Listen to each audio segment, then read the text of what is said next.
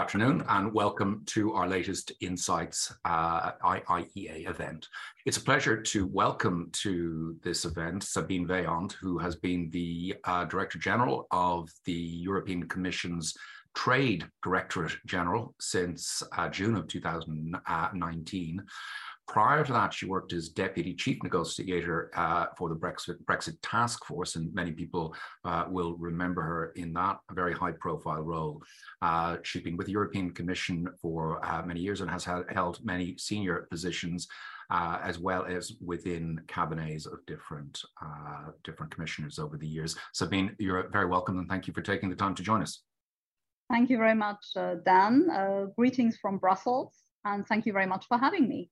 Right, and just so people know, this this uh, uh, this um, talk will go out in podcast format uh, next week, early next week, we hope. Uh, so you'll be able to listen back if you miss any parts of it uh, next week. Great.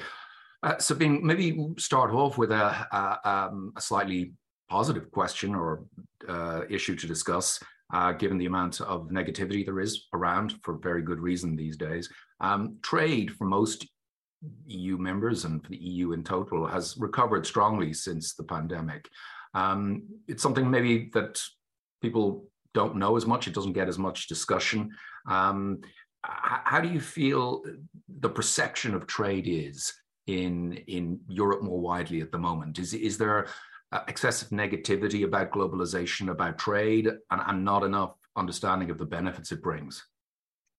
Um, I think you're raising a very important point here, Dan. Um, I think we have seen that already after the financial crisis, that trade was a major factor to help Europe grow out of the crisis. And I think that is also what we've been seeing after uh, the pandemic, or as we were beginning to move out of the pandemic. Um, and here we see a, remark- a remarkable resilience uh, of the EU economy and a show of the international competitiveness that we have on the basis of the competitiveness of the single market. And I think this is indeed underappreciated. Now, I do understand why, because obviously, as I said, we uh, uh, were moving out of the uh, pandemic.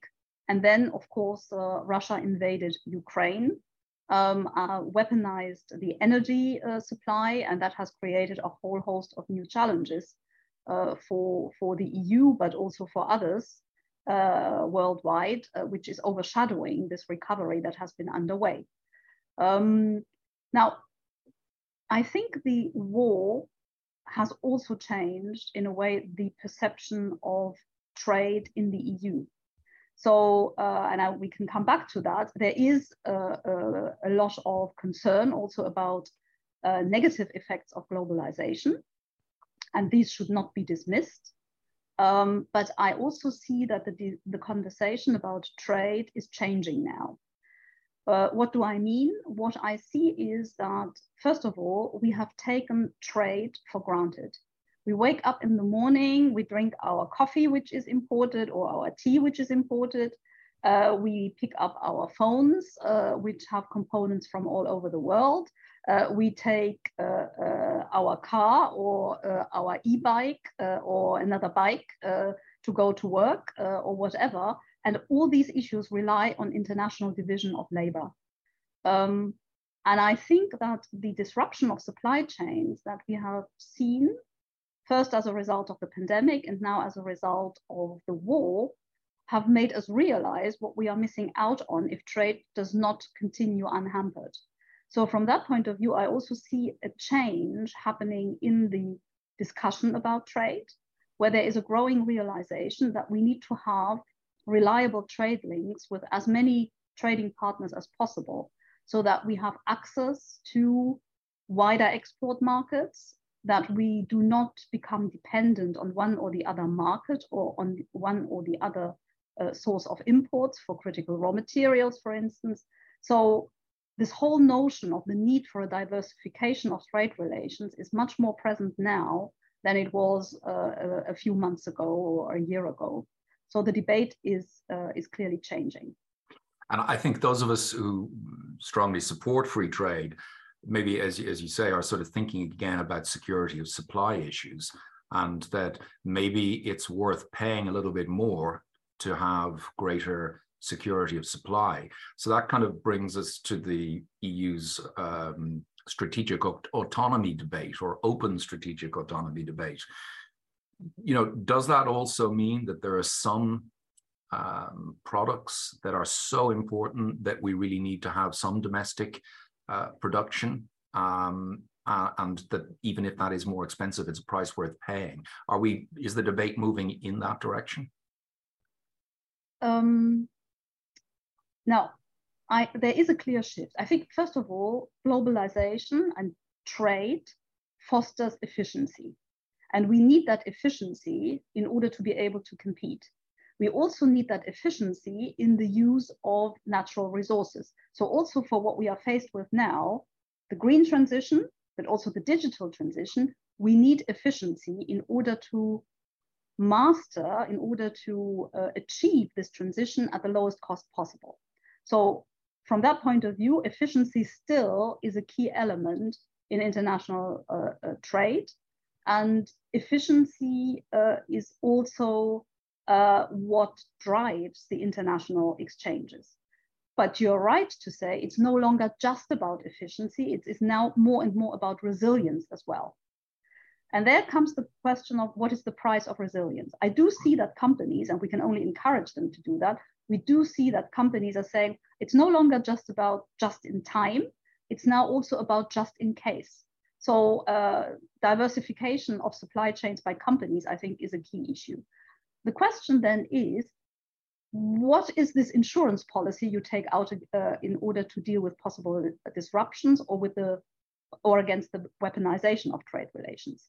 Um, as I said, this can be a diversification. You deal with more trading partners um, which this diversification also gives um, increased uh, value to proximity.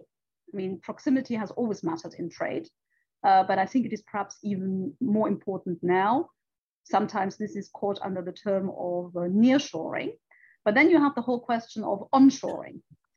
And I think here one has to uh, see whether it makes economic sense because you cannot go against the economic efficiency in the long term. We've actually seen that in the context of the pandemic, um, where people thought, hmm, production of protected, protective masks, we should not be uh, dependent on imports. And then public subsidies went into the production of masks in the EU. Well, the question then is who is going to pay the price for these more expensive masks? And actually, this mass production then had to close down because once the uh, um, supply chains resumed and started functioning again, people privileged the price over the domestic production. So I don't think that you can do domestic production against the economics and against the business case.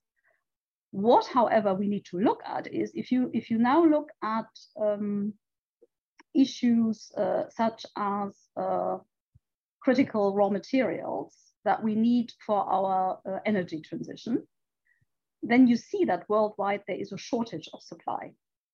And here it makes sense to look at all sources that we can use in the future.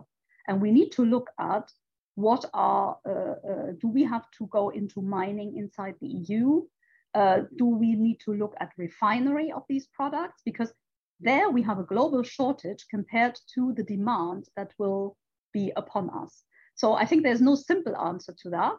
Um, and I think we have to make sure that, that there also is a question of the division of the responsibility between public authorities and the business sector, because the organization of supply chains is done by business.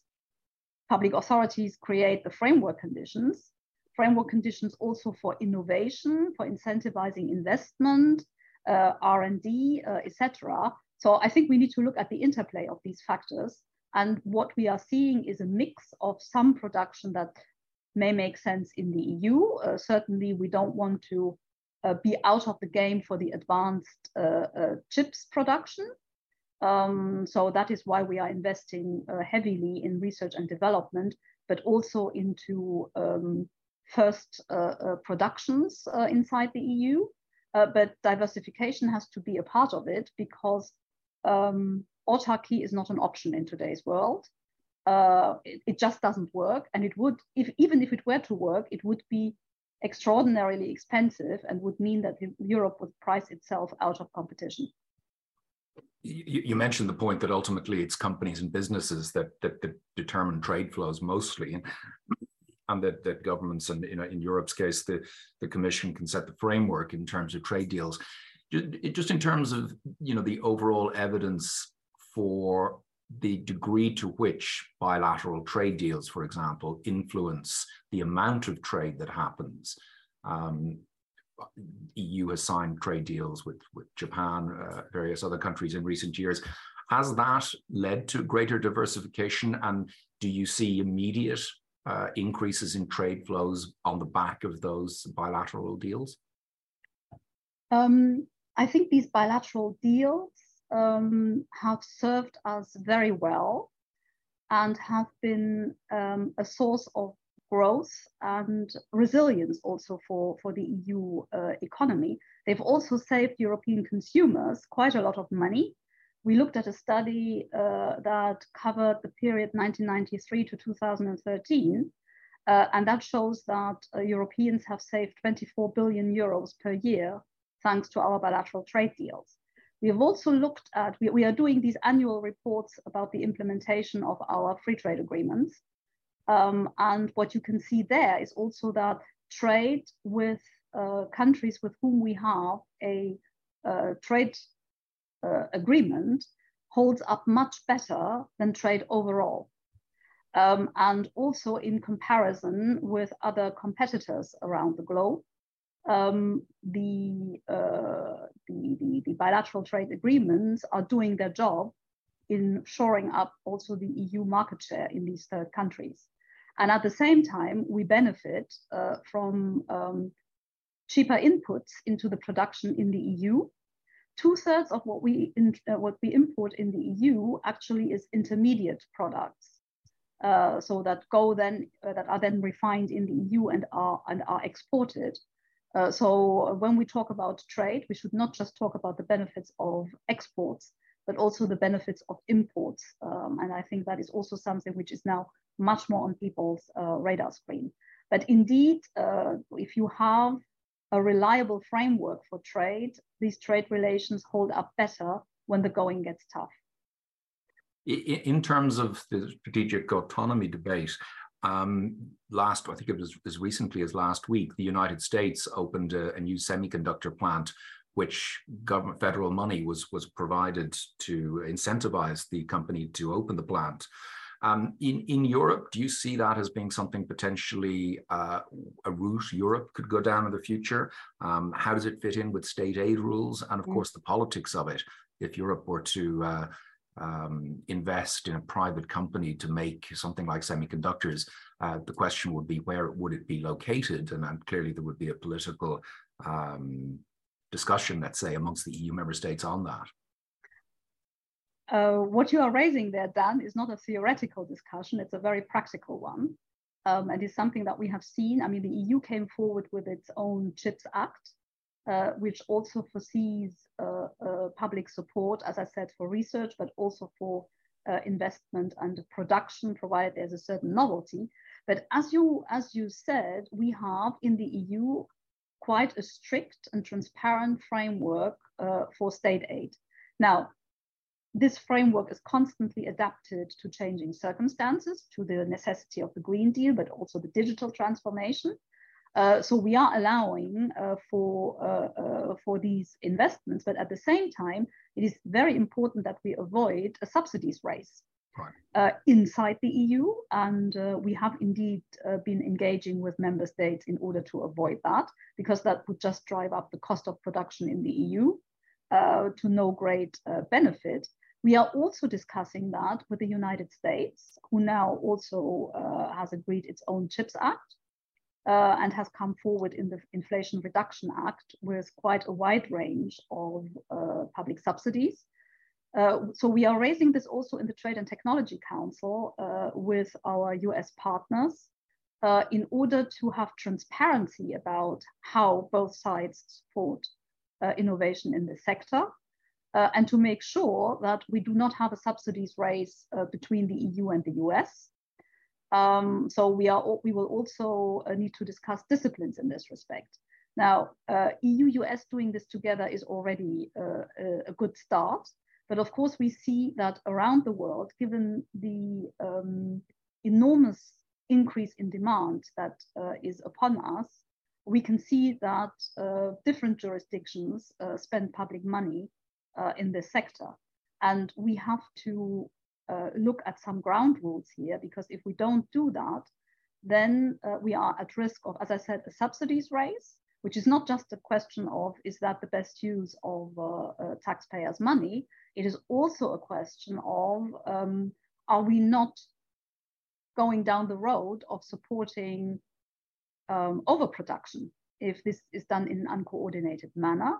And are we not then heading further down the uh, line are we then not heading for trade disputes? Uh, because people will say, but what is produced there has been produced with a subsidy, so it's distorting competition on my market. So I'm going to put up barriers. And then we would lead to, we would end up with a global fragmentation, which would be very costly. So we have every incentive uh, to also look at transparency, but also subsidies on, uh, sorry, disciplines on what types of subsidies um, make sense, are permitted, and how to do them in a way that is as little uh, uh, uh, trade distorting as, as possible. So uh, that is a discussion which is not easy, um, but uh, for which I think with the Trade and Technology Council, we have a good forum, uh, and which we are also discussing in the context of the trilateral with the, between the EU, the US, and Japan, where we have also been discussing um, issues uh, of uh, industrial subsidies and possible disciplines on them, and where we are also looking in particular about how others are supporting the semiconductors industry. So this is quite a difficult challenge ahead of us, and we have to get it right. And it, it's maybe, if I could say, even more difficult than that. You, you mentioned uh, ground rules, and clearly countries like the US and, and Japan have similar values, similar systems to, to the European uh, one. Um, what about countries uh, that don't share those values and can engage in the weaponization of trade, as we've seen it with gas? Is there is there a future role for in, in trade policy for governments um, disincentivizing trade with certain countries? Um, I know that goes into sort of areas of protectionism, but you know, in a, in a world that's more uh, regionalized and where trade can be used as as a, as a weapon, are we potentially moving in the direction where uh, trade deals will be reversed or governments will disincentivize trade with certain countries? I think there is a fine line between pushing for diversification on the basis of awareness of where we may have vulnerabilities because we are dependent on uh, one source of supply and protectionism, which is a very costly, uh, uh, a very costly uh, pathway, uh, which we would uh, strongly, strongly discourage uh, from, from DG Trade and from the Commission's point of view. Um, now, what we are also insisting on, so, and, and the, the WTO protects the ground rules of trade and protects us against arbitrary discrimination because of where goods come from. So these ground rules are even more important in a world in which there is a tendency to weaponize uh, uh, trade relationships and, and exploit uh, dependencies. But we also um, need to uh, look then at how, what, what, what is the, we have to make sure that the, um, the medication to the disease is not actually worse than the disease. So if we respond to, to um, dependencies or vulnerabilities with protectionism, um, we would pay a very high price for that. So from that point of view, what we are trying to do is to make sure, A, we have ground rules, preferably multilaterally or plurilaterally, otherwise in bilateral trade agreements, that ensure that trade takes place on conditions that are fair. But we also say where this is not possible, we have to have the possibility to protect the integrity of the single market and to make sure that uh, competition on the internal market is not distorted. For that, we have increased our uh, toolbox uh, to deal with these challenges. Uh, we already have, and we are using for that purpose, our trade defense instruments, um, where we are also tackling um, some of the more um, innovative ways that China has found uh, to subsidize uh, production in third countries and then export to the EU. Mm. So we are also tackling through our trade defense anti-subsidies measures um, uh, uh subsidization um, that happens on a transnational basis. Um, but we are also, we have now equipped ourselves with an instrument uh, that is called the Foreign Subsidies Instrument, where we can also take measures to deal with the negative impact of foreign subsidies that have been granted for establishment or operation of companies in the EU market.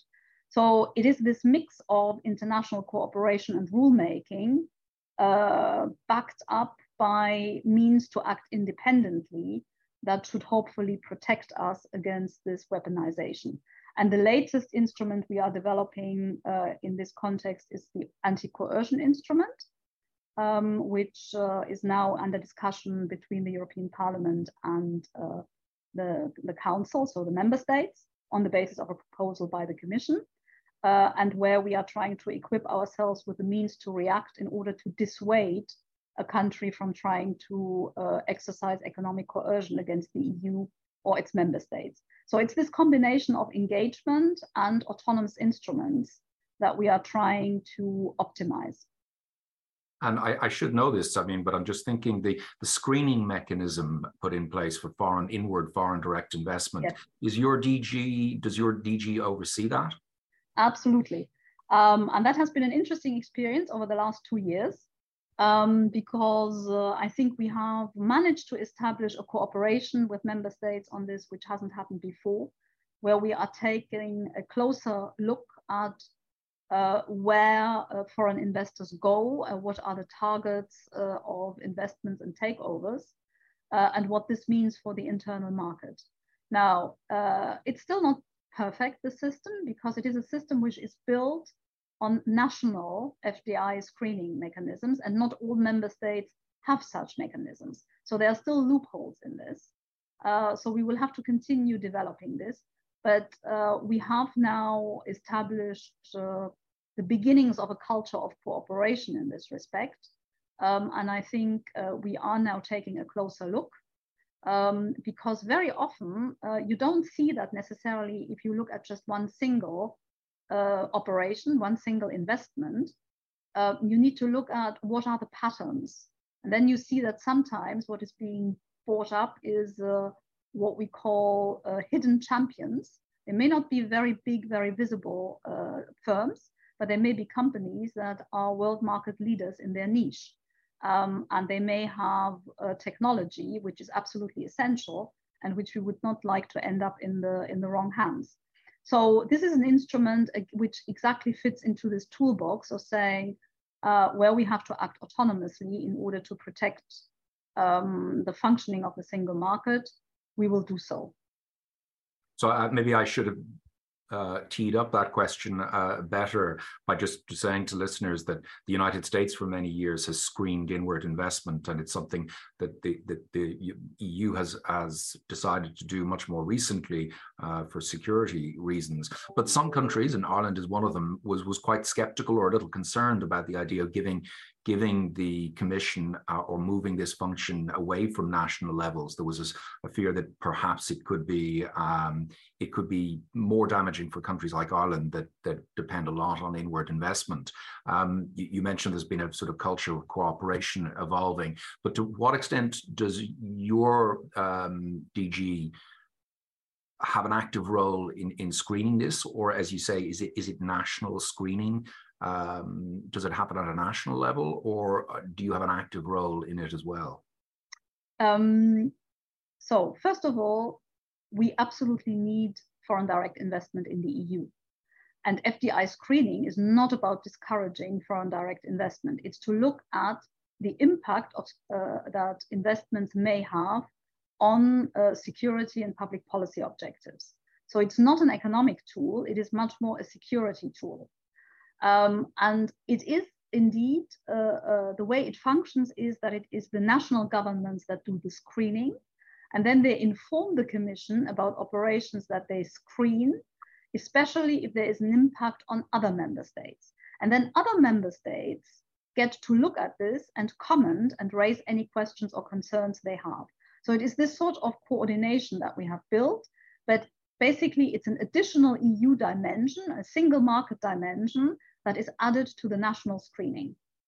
That is the way it functions. And in, in terms of the um, the type of uh, foreign direct investment, does it only focus on takeovers of existing companies, or does it also relate to greenfield investment, where a, a, a company from uh, an external member, an external country is creating a subsidiary from nothing uh, is that screened or is it only takeovers of existing European com- companies? No, the screening is wider, but the issues, uh, what we have seen is that uh, the operations we looked at, which were of some concern, uh, were essentially takeovers, but we are screening more widely than that. As I said, it depends very much on what, what is covered by the national screening mechanism, because as I said, we don't initiate that we look at uh, um, operations that are screened by one or the other national authority. And that also means that not all um, member states that do have a screening mechanism have the same criteria. Okay. And tell me, is there an obligation now on, on member states to start screening, or is that still uh, up to the individual member state? So far, we have just encouraged member states to have their screening mechanism. Um, but as I said, that has not yet yielded, although there, there are uh, ongoing initiatives in a number of member states, uh, this has not yet led to all member states having such a screening mechanism. But there's very much a, a lively debate about that. And I do hope that we will end up uh, uh, having screening mechanisms in all member states, because that is the only way that we can be sure that we capture all operations that may have an impact on uh, the single market. Okay. Okay. You, you, mentioned the World Trade Organization earlier on. Um, it's decades since there's been a, a multilateral liberalization uh, agreement. Um, the appellate's body, uh, the uh, the arbitration function of the WTO isn't working very well for for uh, a number of reasons. Um, is is multilateralism effectively dead, and it's all about regional and bilateral trade uh, in the future? Multilateralism has been not, not just as far as the WTO is concerned, but also in the WTO has been under increasing pressure because of the geopolitical tensions that have been rising already for quite a while, even well before the pandemic and, and now Russia's uh, invasion of Ukraine. Um, so uh, uh, it is certainly uh, something we've certainly seen that multilateral organizations have more and more difficulties uh, doing their job. At the same time, um, I don't think that you can say multilateralism is dead.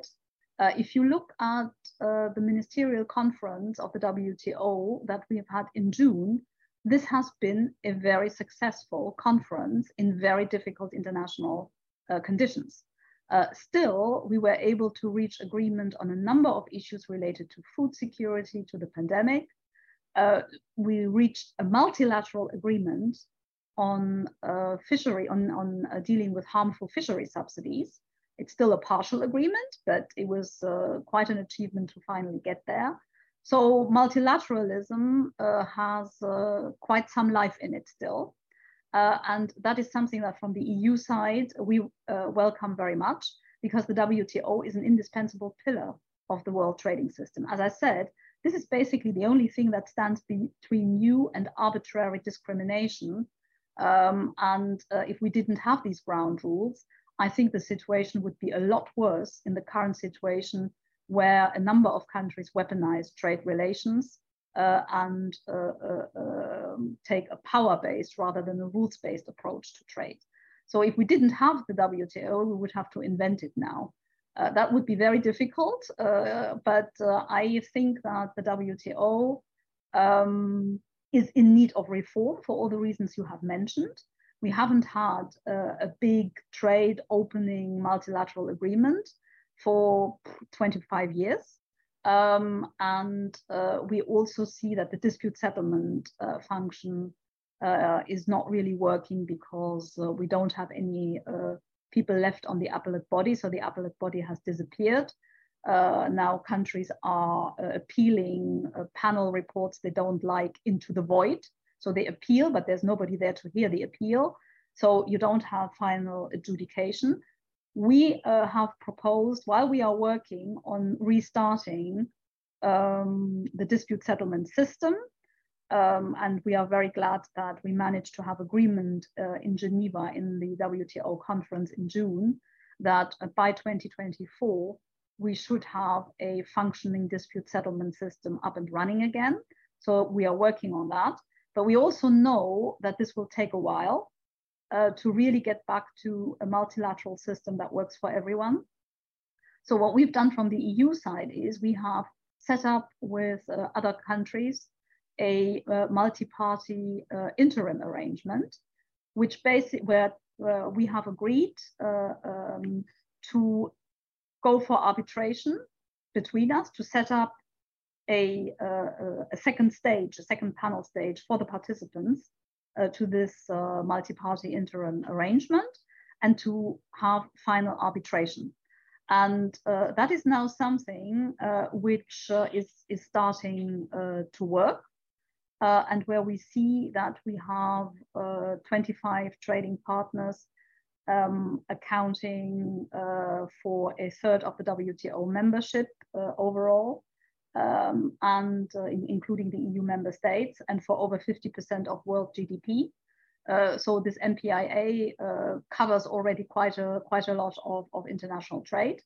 Um, and uh, this is a stopgap solution until we manage to get the dispute settlement up and running again. But the need for WTO reform is wider. So we need to look also at the monitoring and deliberation function of the WTO. Uh, we have seen that in the early days of the pandemic, it was not the WTO that monitored export restrictions, uh, but uh, private research institutes um, I think they are now doing a much better job on, uh, uh, on food security by monitoring uh, export restrictions and insisting on their control with member states and holding WTO members to, uh, to their commitments in this respect. But there is, we need to strengthen that function and we need to strengthen the role of the WTO Secretariat in this respect, uh, in this respect of holding members to what they have committed to. We also need to um, strengthen the deliberation function because today, as I said, we are all faced with this twin transition of uh, dealing with the climate emergency and the digital transformation of our economies. Um, and we are all taking measures around the globe to deal with that. And these measures have impact or may have impact on other parties. So we need to have a place also to look at what are the trade impacts of measures we are taking. So for instance, we are ready, and this is what we are doing, we have this uh, proposed this carbon, uh, carbon border adjustment mechanism in order to avoid carbon leakage and in order to ensure the integrity of our climate policy. But we know that there are third countries that have concerns about how this would impact them. So we need to sit down and explain to them why uh, we think what we have done uh, is uh, uh, non-discriminatory um, and is acceptable and how can we link up with other systems of carbon pricing, etc. So there is a deliberation function that needs to be strengthened, in particular on sustainability. Uh, and here, uh, as I said, I mentioned uh, most of all um, climate change, but it also applies to international labor issues. Um, and then we need to reform the negotiating function because at the moment the WTO is paralyzed because it can only have agreements if 164 members agree at the same time to go down that route. So um, I think we have to see how we can make it easier for groups of countries to move ahead as long as they are open to everyone joining and as long as what a group of countries agree, um, agrees amongst them does not detract from the rights that other members have. That's what we call open plurilateralism. And we now have uh, two negotiations ongoing in this respect, which are very interesting. One is on e-commerce, um, which is 1990s language for digital trade. Um, and another one is on investment facilitation. Um, so I think it will be interesting to see how we can get these plurilateral agreements uh, onto the WTO uh, rulebook. So a lot of work in terms of WTO reform, but the organization has a lot of life in it. Um, and I think we've seen that in June.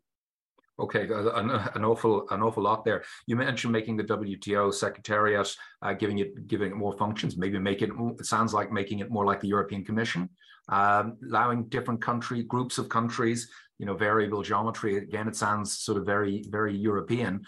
Um, given the way the world is going and protectionism and anti-globalization, anti-globalism, is there really buy-in in other countries to, to make the WTO secretariat more independent and give it more teeth and to make it effectively more like the EU? I, am not sure I sense that feeling out there in the world.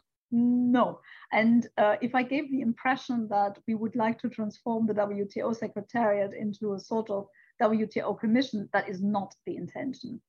But as I said, it's slightly absurd that the WTO secretariat has less information about what WTO members are doing, for instance, on export restrictions on protective equipment in a pandemic, than private research institutions have.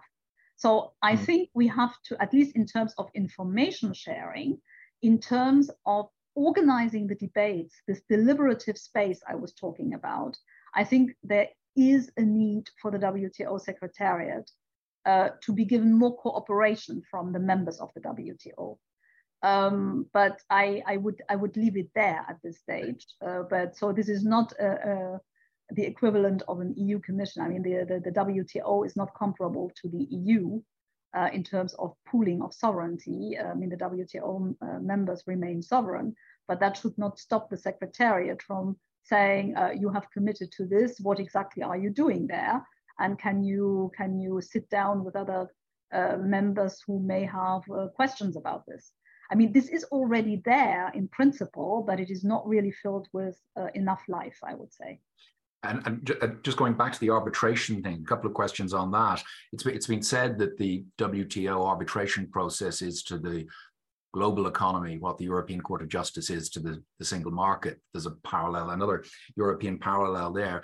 But because uh, the appellate body hasn't been working, in real terms, how has that meant, you know, our countries and EU taking fewer cases because the system yeah. isn't working? Has it actually had a material effect?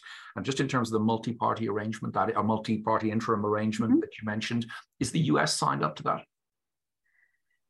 Um, well, first of all, I saw I think on this um, on the dispute settlement, what you can see is that there is a temptation uh, for um, for countries to appeal into the void. And that means that other countries are shying away from taking cases to the WTO because they know that in the end they will not be able to get a final arbitration. So it does have a chilling effect. The disappearance of the appellate body has a chilling effect on the dispute settlement system. Now, uh, the US is not part of the MPIA, um, as I said, the MPIA is open to everyone, um, and it is now starting to function, and that uh, is very, very welcome. Um, but the US has uh, started a technical uh, process in Geneva uh, where they organize discussions about what do different WTO members want to get out of the dispute settlement system. And what is coming out of that is a very clear uh, statement by the WTO members that they are very attached to the key features of what was negotiated in 1995, that is an independent two-stage uh, arbitration system, that a dispute settlement system uh, that works by negative consensus, uh, i.e. you can rely to have a final ruling. And that is what people want to have. Uh, so we need to see how we can get that up and running again. Uh, we are ready to work uh, with the US uh, to see what concerns they have uh, uh, um, and uh, how to address them. So we are looking forward to the next stage of the discussion where we not only look at the interests of the members, but actually how can these interests best be serviced. Um, and we had already indicated we published a policy paper on this in 2021 uh, where we already gave indications of where we think the discussion can, can go. Uh, it is quite clear that there are also uh, there is an interest in also having an efficient dispute settlement system.